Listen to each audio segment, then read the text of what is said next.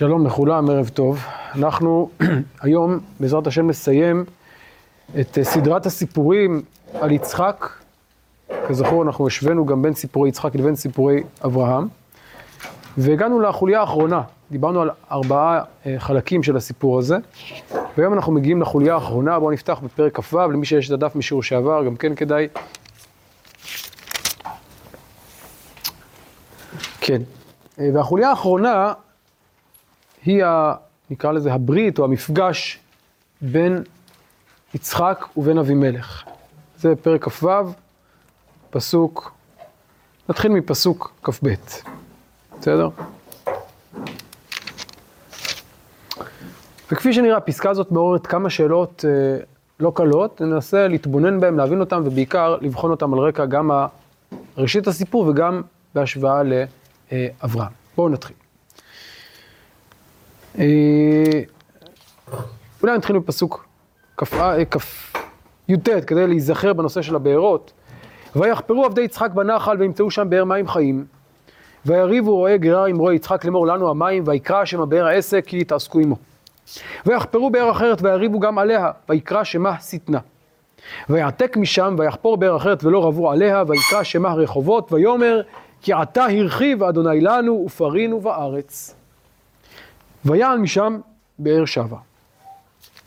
וירא אליו אדוני בלילה ההוא, ויאמר, אנוכי אלוהי אברהם אביך, אל תירא, כי איתך אנוכי, וברכתיך, והרביתי את זרעך בעבור אברהם עבדי. ויבן שם מזבח, ויקרא בשם אדוני, ויית שם אהלו, ויכרו שם עבדי יצחק באר. ואבימלך הלך אליו מגרר, ואחוזת מרעהו, ופיכול שר צבעו, ויאמר עליהם יצחק, מדוע באתם אליי, ואתם שנאתם אותי, ותשלחוני מאיתכם. ויאמרו ראו ראינו כי היה אדוני עמך ונאמר תהינה עלה בינותינו בעינינו ובעיניך ונכרתה אווירית עמך אם תעשה עמנו רעה כאשר לא נגענוך. וכאשר עשינו עמך רק טוב ונשלחך בשלום אתה אתה ברוך אדוני. ויעש להם משתה ויאכלו וישתו וישכימו בבוקר וישבו איש לאחיו וישלחם יצחק וילכו מאיתו בשלום. ויהי ביום ההוא ויבואו עבדי יצחק ויגידו לו על אודות הבאר אשר חפרו ויאמרו לו מצאנו מים. ויקרא אותה שבעה על כן שם העיר באר שבע עד היום הזה. כאמור, הסיפור הזה מצד אחד הוא המשך ישיר של הסיפור הקודם, נכון? או של הרצף הסיפורי, במה יש כאן שיתוף בין הסיפורים, במה הוא ממשיך את הסיפורים הקודמים? בין יצחק לאבימלך ולאנשי גרר, המתח ביניהם, נכון, ראינו, זה דבר אחד. מה עוד? ההשתקעות בארץ, נכון, הבארות, זה עוד דבר.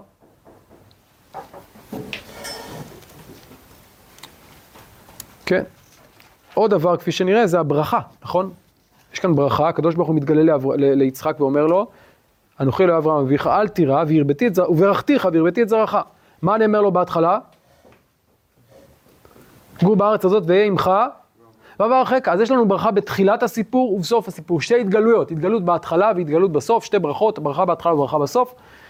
אז במובן הזה הסיפור כאן נמשך, אבל כמובן יש לזה גם צד של ייחוד ועליו אני רוצה קצת להרחיב את הדיבור, אה, וכמובן להשוות את זה לסיפור אצל אברהם, זה נראה עוד מעט. אבל לפני שנגיע להשוואות הללו, אני רוצה לעמוד על כמה קשיים שמתעוררים בקריאה של הסיפור הזה. כן, ויעל משם באר שבע. למה עולה יצחק לבאר שבע? למה הוא עולה? עכשיו, זה קצת מוזר, כי אם נחזור רגע אחורה, נראה מה נאמר בפסוק הקודם, בפסוק כ"ב. כי אתה הרחיב השם לנו, לא רבו עליה. והוא אומר, אתה הרחיב השם לנו, פרינו בארץ. כלומר, זו הזדמנות עכשיו מה? לפרוט, להתרחב, להשתקע. והנה מה הוא עושה מיד אחרי זה? עוזב את המקום לבאר שבע. יש כאן איזה פער, נכון? זה מתח בין האמירה שסוף סוף העסק נרגע, אפשר להתיישב, אפשר לפרוט, אפשר להרחיב בארץ, ובין האמירה, אני עוזב את המקום, אני הולך לבאר שבע. אה, עוד שאלה עולה מהפסוק הבא. וירא אליו השם בלילה ההוא, ויאמר אנוכי אלוהי אברהם אביך, אל תירא כי איתך אנוכי. השם מתגלה אליו בלילה, מעט נראה למה דווקא לילה, ואומר לו, לא לפחד, אל תירא. למה? אם נשווה את זה רגע לברכה הראשונה, להתגלות הראשונה, ברור למה הוא מתגלה אליו שם, נכון? למה מתגלה אליו הקדוש ברוך הוא בתחילת הפרק? כי הוא רוצה לרדת למצרים, ואז הוא עוצר אותו ואומר לו, אל תרד מצרים, השכון בארץ, אשר אומר עליך, גור בארץ הזאת. יש סיבה נקודתית, קונקרטית, שבגללה מתגלה אליו הקדוש ברוך הוא. לעצור אותו מירידה למצרים. אבל למה כאן הוא מתגלה אליו? מה קרה? מה השתנה? מה דעתכם? למה הוא מתגלה אליו עכשיו? ולמה דווקא בלילה?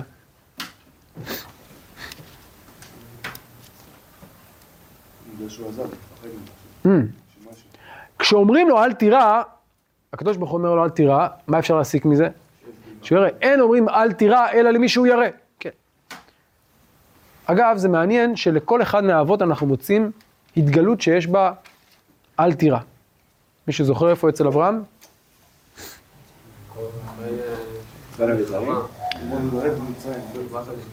אה, פרשת, כן, אה, אה, ברית בין הבתרים, נאמר לו, אל תירא אברהם, אנוכי מגן לך, שכרך הרבה מאוד. אחרי מה?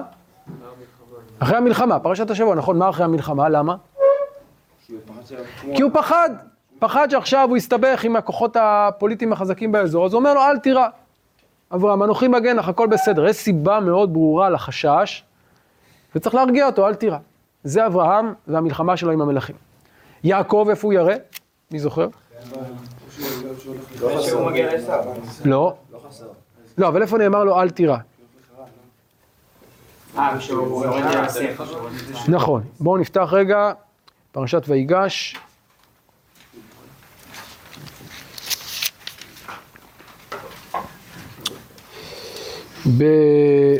בפרק מ"ו: וישא ישראל בכל אשר לו ויבוא באר השבה ויזבח זבחים לאלוהי אביו יצחק ויאמר אלוהים לישראל במעות הלילה, עוד פעם לילה. ויאמר יעקב יעקב ויאמר הנני ויאמר אנוכי אל אלוהי אביך אל תירא מרדה מצרימה כי לגוי גדול השמחה שם. אל תירא. למה צריך להגיד לו אל תירא? כי הוא ירא, ממה הוא ירא? יתבלל, או שהוא יודע שעומדת להתחיל גלות, הוא יודע שכשיורדים עכשיו למצרים, אולי כאן מתחילה להתגשם ברית בין הבתרים. אז הוא חושש. אז גם הוא ירא, וזה קורה גם בלילה, כי הלילה הוא זמן של חרדה ושל פחד עמוק, וזה גם מסמל פחד, מסמל גלות. אז דווקא בלילה מתגלה אליו הקדוש ברוך הוא ואומר לו, אל תירא. כמו שהתגלה לאברהם. ועכשיו נחזור ליצחק, אם אומרים ליצחק, אל תירא, זה אומר שהוא ירא. מה? אני לא יודע, אבל אני חושב שיצחק חושש, שיעקב חושש. נראה לי גם די סביר שהוא ידע על זה, אבל בכל אופן הוא חושש שמתחילה כאן כנראה אה, אה, ירידה והשתקעות שאחריתו מי ישורנה. אה, בין אם הוא יודע בין אם לא, אבל בכל אופן רואים שהוא ירא מהירידה למצרים, יראה עמוקה. אז אם כן, גם יצחק, גם אברהם, גם יעקב, לשלושתם נאמר אל תירא. למה ליצחק נאמר? ראינו אצל יעקב, ראינו אצל אברהם, למה ליצחק נאמר? מה דעתכם? ממה הוא ירא? מה מפחיד אותו? מה יכול להפחיד אותו? אולי אה, זה שאבימלך אמר לו, עושים לך ברית, זה לא היה... הוא עדיין לא אמר לו, רגע. זה אחרי, הברית זה אחרי. הברית זה מיד אחרי, אבל... מה? הריב. אבל רגע, ראינו שדווקא הריב הסתיים, הוא אמר. אז אני רוצה לחדד את השאלה, יש לנו כאן שאלה כפולה, שבעצם יש לה שורש אחד, נכון? א', אם הכל יסתדר, למה הוא הולך לבאר שבע? וב', אם הכל יסתדר והוא בבאר שבע, למה הוא מפחד? למה הוא ירא? יכול להיות. אוקיי, אז אלה השאלות, ו... מה? לא, מוצאים בבאר שבע עכשיו מים. הם מצאו מים הרי שם בגרר, עכשיו הולכים לבאר שבע ושוב חופרים וגם שם מוצאים. מה? או, זו עוד שאלה אחרת שעוד מעט נגיע לה, כשנשווה את זה לאברהם. אם היה לנו כבר באר של אברהם, למה צריך עוד באר? נדבר על זה עוד מעט. יש לה גם את אותו שם, גם על זה נדבר עוד מעט, אבל רגע, רגע, אני רוצה לחזור לשאלה הזאת. מה? מי?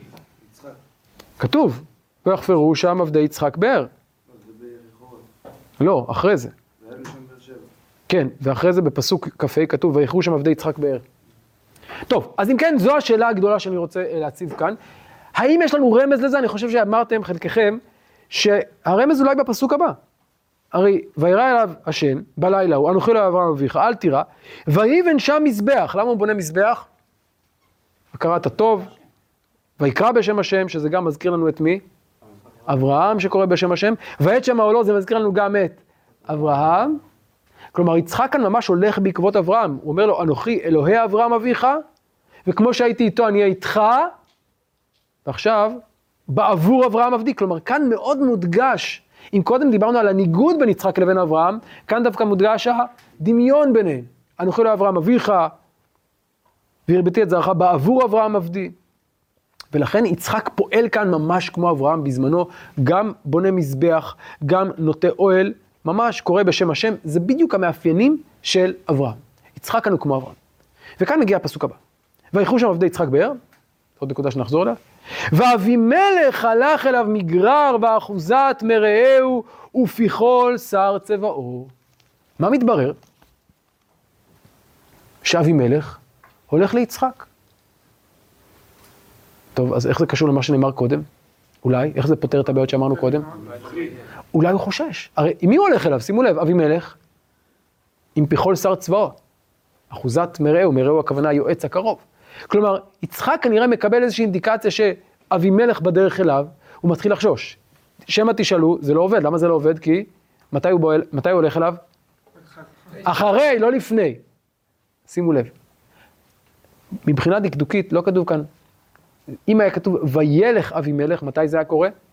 אחרי, אבל לא כתוב כאן וילך אבימלך, כמו למשל, ויחפרו, וירא, ויאמרו, ויעתק, ויחפרו, לא. ואבימלך הלך, מתי הוא הלך? זה עבר של עבר. הוא הלך עוד קודם לכן. והרבה פעמים... אם הוא הלך עוד קודם לכן, אז יצחק כבר יודע שהוא בא לשלום. איך הוא יודע? אם הוא רואה את אבימלך מגיע אליו, הפחד הוא בעצם רק לכמה דקות כשהוא רואה את אבימלך מתקרב.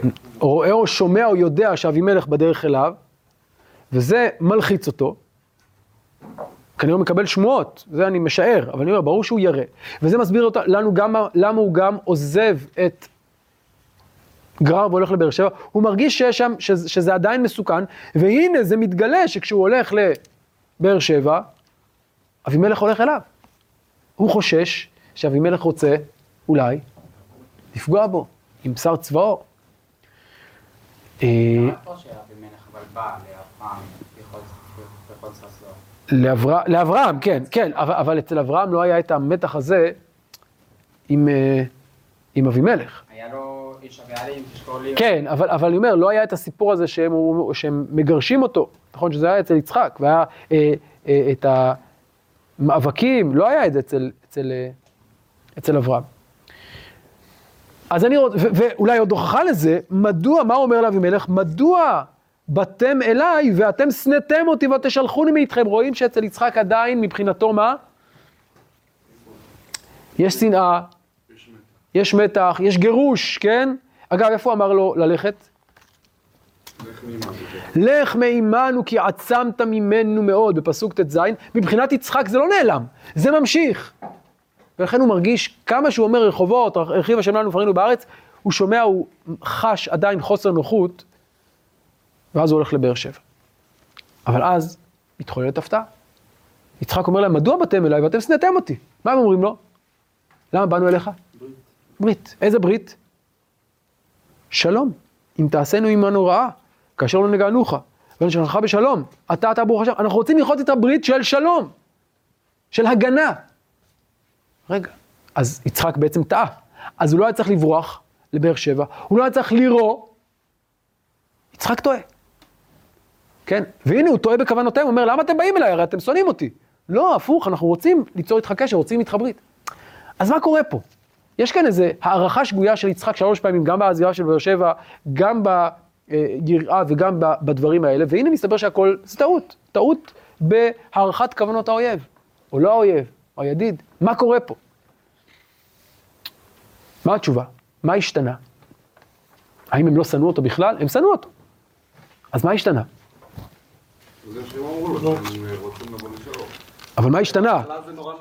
מה השתנה? מה השתנה אצלם? הרי בהתחלה הם אמרו לו, לך מאיתנו כי עצמת ממנו מאוד. אז מה, מימן? מה השתנה בינתיים? בואו נחזור לדברים של אבימלך. ויאמרו, ראו ראינו כי היה אדוני עמך, ונאמר תהי נעלה בינותינו, בינינו וביניך, ונכרתה ברית עמך. הבנו. מה הבנו? מה הם הבינו? מה השתנה? אולי כמו אצל אברהם, הקדוש ברוך הוא התגלה למראה? לא כתוב שהוא התגלה אבל. נכון. לא כתוב שהתגלה, משהו השתנה אצלם, אני רוצה להבין מה, מה השתנה אצלם.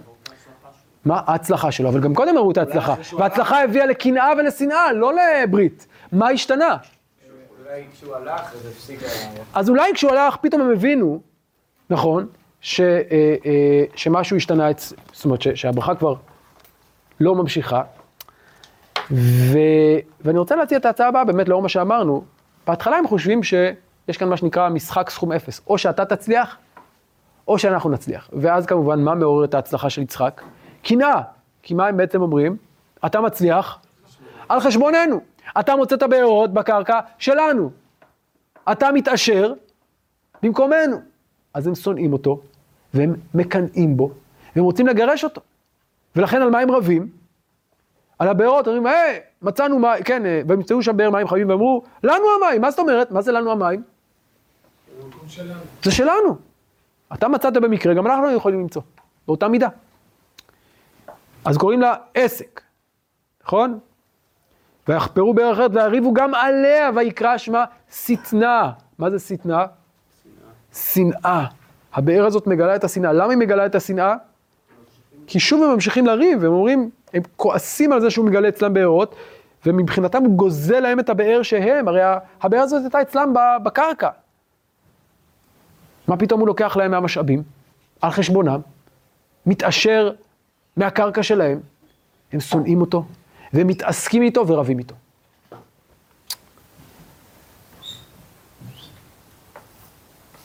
ויחפרו באר אחרת ויריבו גם עליה, ויתקע שמה שטנה, ויעתק משם, ויחפור באר אחרת ולא רבו עליה. שימו לב, עכשיו מה הוא עושה? קודם כל, ויעתק משם.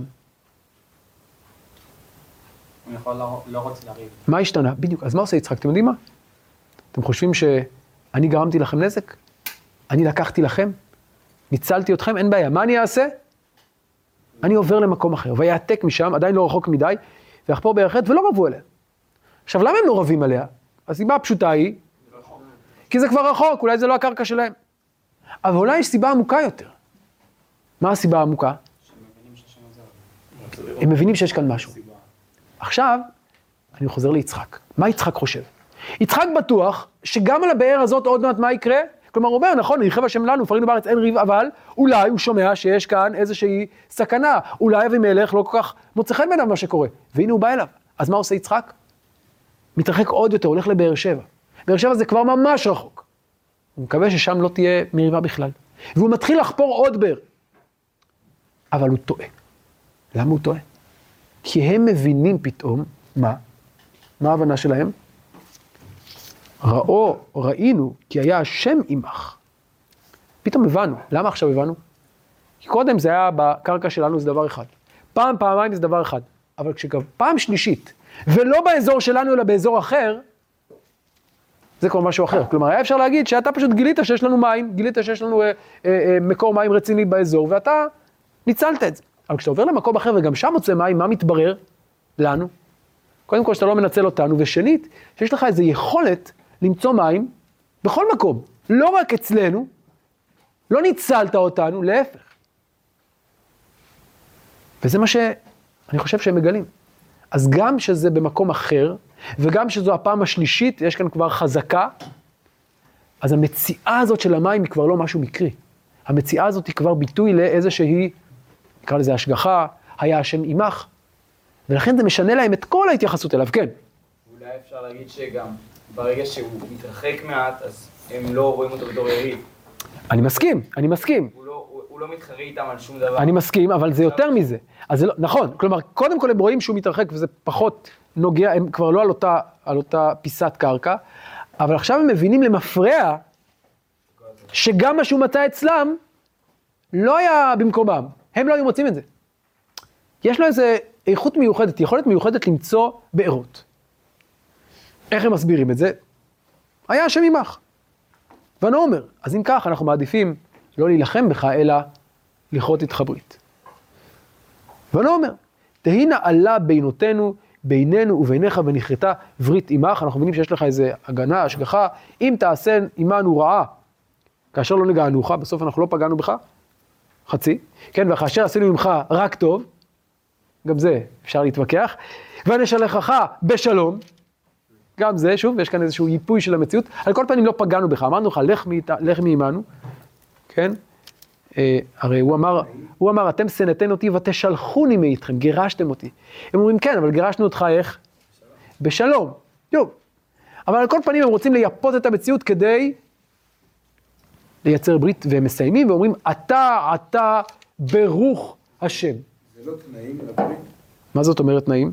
אם אתה תעשית נורא, כאשר לא נגענו. אה, כן, כן, כן, כן, כן, כן, כן, כן, ברור. לא, אבל אני אומר, התנאים מבוססים על איזושהי אה, טענה היסטורית. הרי אנחנו היינו איתך בסדר, נכון? לא פגענו בך, היינו נחמדים אליך. אז אני אומר, על זה אפשר להתווכח, לפחות הם קצת משכתבים כאן את מה שקרה, ומציגים את זה בצורה קצת אה, אה, אה, חד צדדית. הרי הם שילחו אותו, כפי שאומר, בשנאה, ותשלחוני. שנאתם אותי ותשלחוני, והם אומרים ונשלחך בשלום. על כל פנים אתה צודק שהם אומרים לו, כיוון שאנחנו היינו איתך בסדר, תהיה גם אתה איתנו בסדר, ואתה, אתה, ברוך השם. והם קוראים לו, שימו לב, אתה, ברוך השם. יש לך איזה מגע קסם, איזה, איזה ברכה ששורה עליך. וזה מחזיר אותנו לברכה שראינו בתחילת הפרק, שהוא אומר לו, הקדוש ברוך הוא, ואהיה עמך ואברכך, וזה מה שנאמר כאן. ראו ראינו כי היה השם עמך. אתה, אתה, ברוך השם. הברכה שאומר לו הקדוש ברוך הוא בתחילת הפרק, עכשיו מתגשמת לעיני הפלישתים, ועכשיו הם מבינים את הדבר הזה. אה, ואגב, אני רוצה שנשים לב לעוד שורש שחוזר כאן כמה פעמים, דיברתי על השורש מצה, שמופיע כאן גם ביחס לבארות, איפה? כן, ויחפרו עבדי יצחק בנחל וימצאו שם באר מים חיים, נכון? וגם קודם לכן ראינו שכתוב, ויזרע יצחק בארץ ההיא, וימצא בשעין ימי השערים. וגם בהמשך עוד מעט נראה, ויהי ביום ההוא, ויבוא עבדי יצחק ויגידו לו, מצאנו מים, מציאה. המציאה כאן פירושה, אני חושב, איזושהי יכולת לא מקרית, לזהות כאן את הפוטנציאל, את החיות שיש בקרקע, וזה המיוחד אה, ביצחק. אפשר שמצאנו את זה להמציא, שהקדוש ברוך הוא כאילו ממציא לנו. המציא, לא חושב שזה יצר, יש כאן מציאה של משהו שבדרך כלל מציאה זה על משהו שהוא הולך לאיבוד. מה מוצאים? זה משהו שהולך לאיבוד. משהו שהוא נסתר מהעין. אז יש כאן יכולת לזהות משהו נסתר מהעין, ועוד מעט נחזור לנקודה הזאת. אני רוצה ללכת עוד צעד אחד. אה, כן. מה קורה מיד אחרי הברכה? ויעש להם משתה, ויאכלו וישתו. למה הוא עושה משתה? כי כך בדרך כלל נוהגים לכרות ברית, עושים סעודה, משתה ואוכלים. וישכימו בבוקר, משמע מכאן שמתי הם הגיעו אליו? בלילה, שזה מעניין. זה מעניין, למה הם מגיעים בלילה? יצאו בבוקר, עד שמגיעים מבאר שבע. מה קרה בלילה ההוא? השם, באותו לילה הוא מתגלה אליו, באותו לילה הם באים אליו, כלומר זה קורה בו זמנית. במקביל, השם מתגלה אליו, במקביל הם מגיעים אליו, ישנים אצלו, והלילה הופך להיות מלילה של חרדה ושל חשש, ללילה של ברית, של תיקון, של אה, אה, אה, היפוך. מספיק לבנות מזבח ול... כן, מה זה לבנות מזבח? מה זה לבנות מזבח? ולכרות באר. רגע, ויכרו שם עבדי יצחק באר, או, עכשיו, לא, ויכרו שם עבדי יצחק באר, יכול להיות שזה קודם. אבל כאן קורה דבר מעניין, והמסגרת של הסיפור הזה היא המסגרת הבאה, זה מתחיל לפני הפגישה כתוב, ויכרו שם עבדי יצחק באר, אבל מה קורה עם הבאר הזאת? לא יודעים מה קורה איתה. ויכרו שם עבדי יצחק באר, עוצרים, אבימלך מגיע ברית, וילכו מאיתו בשלום. וישכים בבוקר, וישבו איש לאחיו, וישלחם יצחק וילכו מאיתו בשלום, הפעם הוא משלח אותם באמת בשלום, לא כפי שהם עשו לו. ויהי ביום ההוא, אחרי, אז הם רק התחילו לחפור, אבל אחרי שאבימלך חוזר, ויהי ביום ההוא ויבואו עבדי יצחק ויגידו לו על אודות הבאר אשר חפר, ויאמרו לו, מצאנו מים. למה זה קורה רק עכשיו? מה משמעות העובדה הזאת, ש... כלומר היה אפשר או לשים את שני השלבים האלה בהתחלה או שניהם בסוף. למה זה מפוצל? בהתחלה, לפני המפגש, כתוב שהם הולכים לכרות באר, ואחרי המפגש כתוב שהם מוצאים מים. יש כאן פיצול מאוד מעניין, מפתיע, של הסיפור הזה. לא ראינו את זה באף באר אחרת קודם. כן?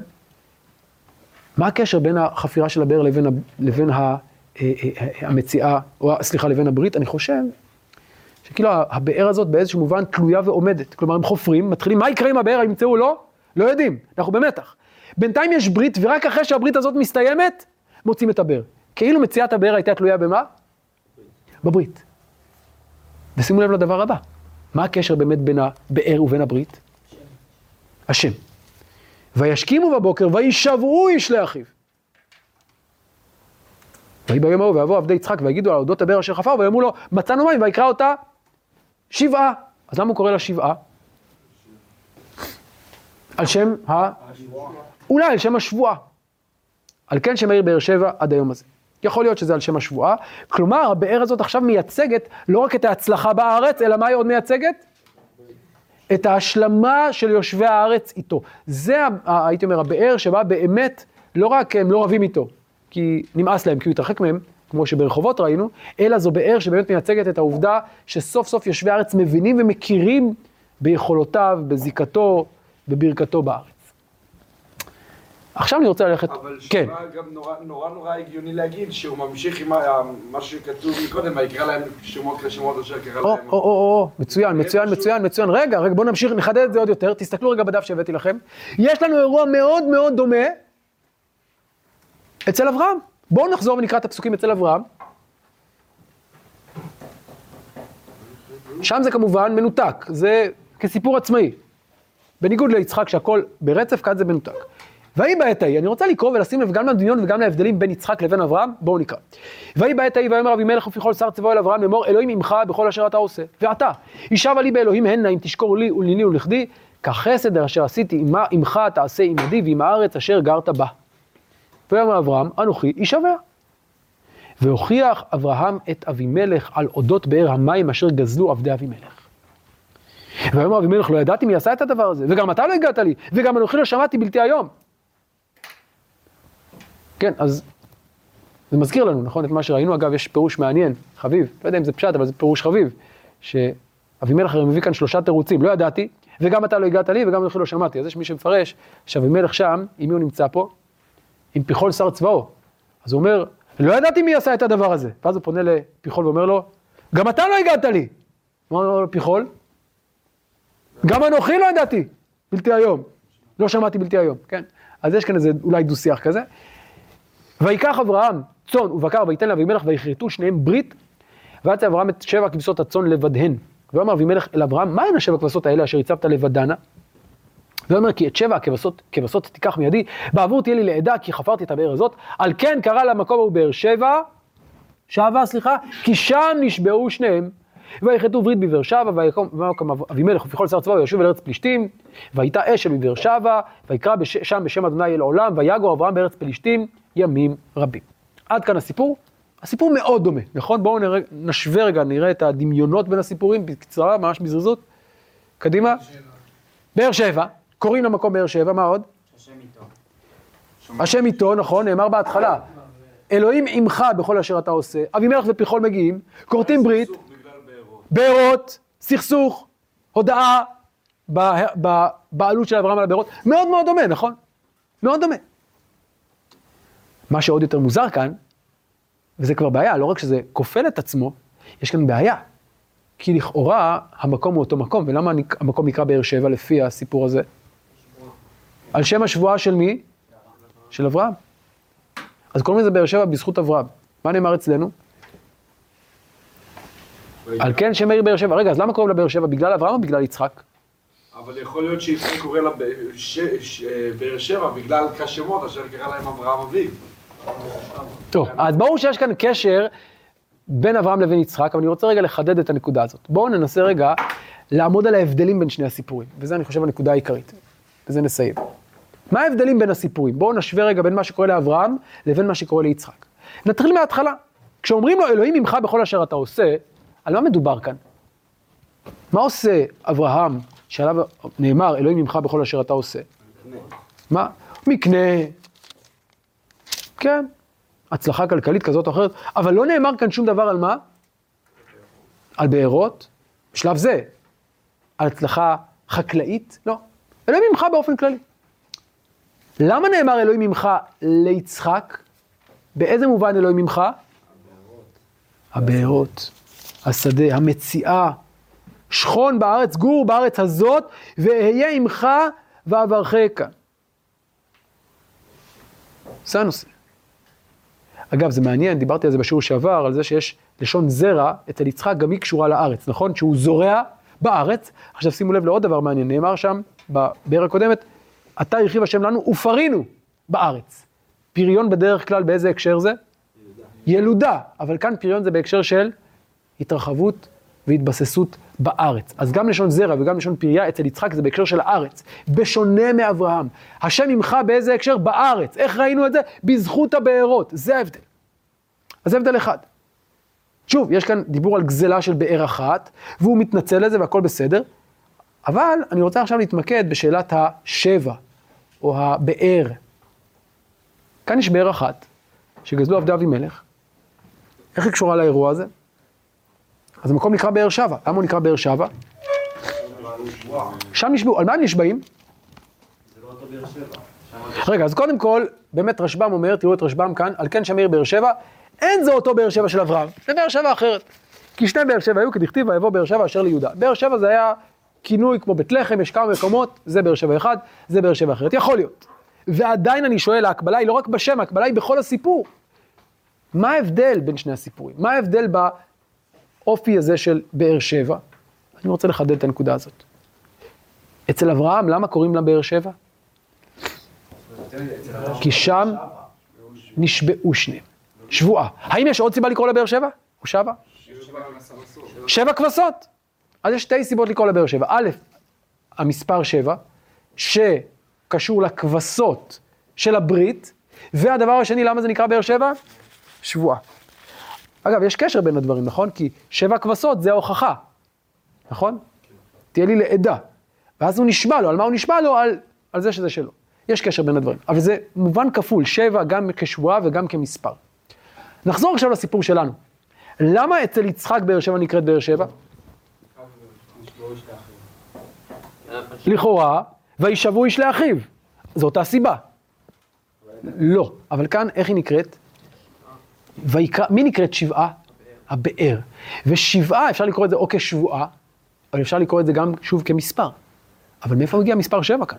מילא אצל אברהם ראינו שבע כבשות. איפה מופיע מספר שבע אצל יצחק? הבאר השביעית אולי? לא. רגע, אבל היה לנו פחות. כמה בארות חפר יצחק? שלוש, וזו הרביעית. איך הגענו לשבע? בואו תקראו את הספורנו, ובזה נסיים. ויקרא אותה שבעה, אתם איתי? קרא את הבאר שבעה מפני שהיה מקום שביעי שבו חפרו באר. שלוש של אברהם שסיתמו פלישתים. כאומרו בכל הבארות סיתמו פלישתים, כן, ולא יאמר כל בפחות מגימל. וגימל של יצחק שם עסק שטנה ורחובות, והנה וזה היה השביעי שקראו שבעה, על כן שם העיר באר שבה. בסגול מורה לשבועה ועל המספר שבעה, אבל בימי אברהם היה שם העיר באר שבה, בקמץ, על שם השבועה בלבד. כלומר, אז אמרנו שגם אצל אברהם יש כאן את המספר שבע ברקע, נכון? שבע כבשות. אבל אצל יצחק ככל הנראה מספר שבע קשור למה? לבאר השביעית. עכשיו, אפשרות אחת מציעה ספורנו שבאמת היו שלוש בארות של אברהם ושלוש בארות של יצחק. זה יכול להיות, יכול להיות, למרות שזה לא כתוב, נכון? מה אולי עוד אפשר להגיד? ראינו שכל הבארות אשר חפרו, אשר אה, חפרו עבדי אברהם, סיתמו וימלאו מפר, אז אולי אפשר לומר שכל חפירה של באר שנסתמה היא בעצם, היא באר חדשה, כן. אז אני אומר, או שניקח את הספורנו, שנגיד שהיו כאן שלוש של אברהם, פלוס שלוש של יצחק, או שנגיד שאותם של אברהם הם אותם של יצחק, אבל סופרים אותם פעמיים, כי פעם אחת אברהם אה, חפר ופעם שנייה יצחק ספר. בין כך ובין כך, הבאר האחרונה במה היא מיוחדת, במה היא יוצאת דופן, היא הבאר השביעית, ולפי זה הייתי אומר, לפי הפירוש השני, נגיד שהיא אפילו לא רק הבאר השביעית, אלא היא הבאר של יצחק. הבארות הקודמות, פעם יש באר בבאר שבע. לאברהם היה בבאר, באר בבאר שבע, משמע שזה זה לא באר. רגע, רגע. רגע. אבל זה לא הבאר הזאת. המצאנו הזה, אני חושב, אפשר אולי להגיד, יכול להיות, אתה יודע מה, יכול להיות. אבל אבל, אה, אה, אצל- אצל- אברהם שיצחק חפר שוב, ועוד את האחת בבאר שבע יש... לא, לא, אני אגיד לך, לא, לא, לא, לא, לא, אצל אברהם לא כתוב שזה אותה הבאר. כלומר, חוץ מזה יש איזושהי באר ש... שהם, אה, אה, אה, הם, שהם חפרו וגזלו לו, אבל זה לא בהכרח הבאר שנמצאת כאן. יכול להיות, על כל פנים זה, זו גם אפשרות, אבל בין כך ובין כך אני רוצה להגיד שבאר השבה של יצחק קשורה למה? למציא... ל, ל, ל, לשבעת הבארות. במילים אחרות, למה? לברכה שלו בארץ. ואז יוצא שלמה הוא נותן שם חדש למקום באר שבע, זה לא שהוא, אפשר להגיד שזה שני מקומות שונים, אפשר להגיד שהוא מגלה משמעות חדשה בשם הישן. קודם זה היה באר שבע על שם השבועה, ואולי על שבע הכבשות. עכשיו באר שבע מקבלת משמעות חדשה על שם הבארות, ואם אני חוזר למאפיין של יצחק, לא רק הבארות, אפשר לגלות כאן אם כן את שני המאפיינים הגדולים של יצחק. מה זאת אומרת?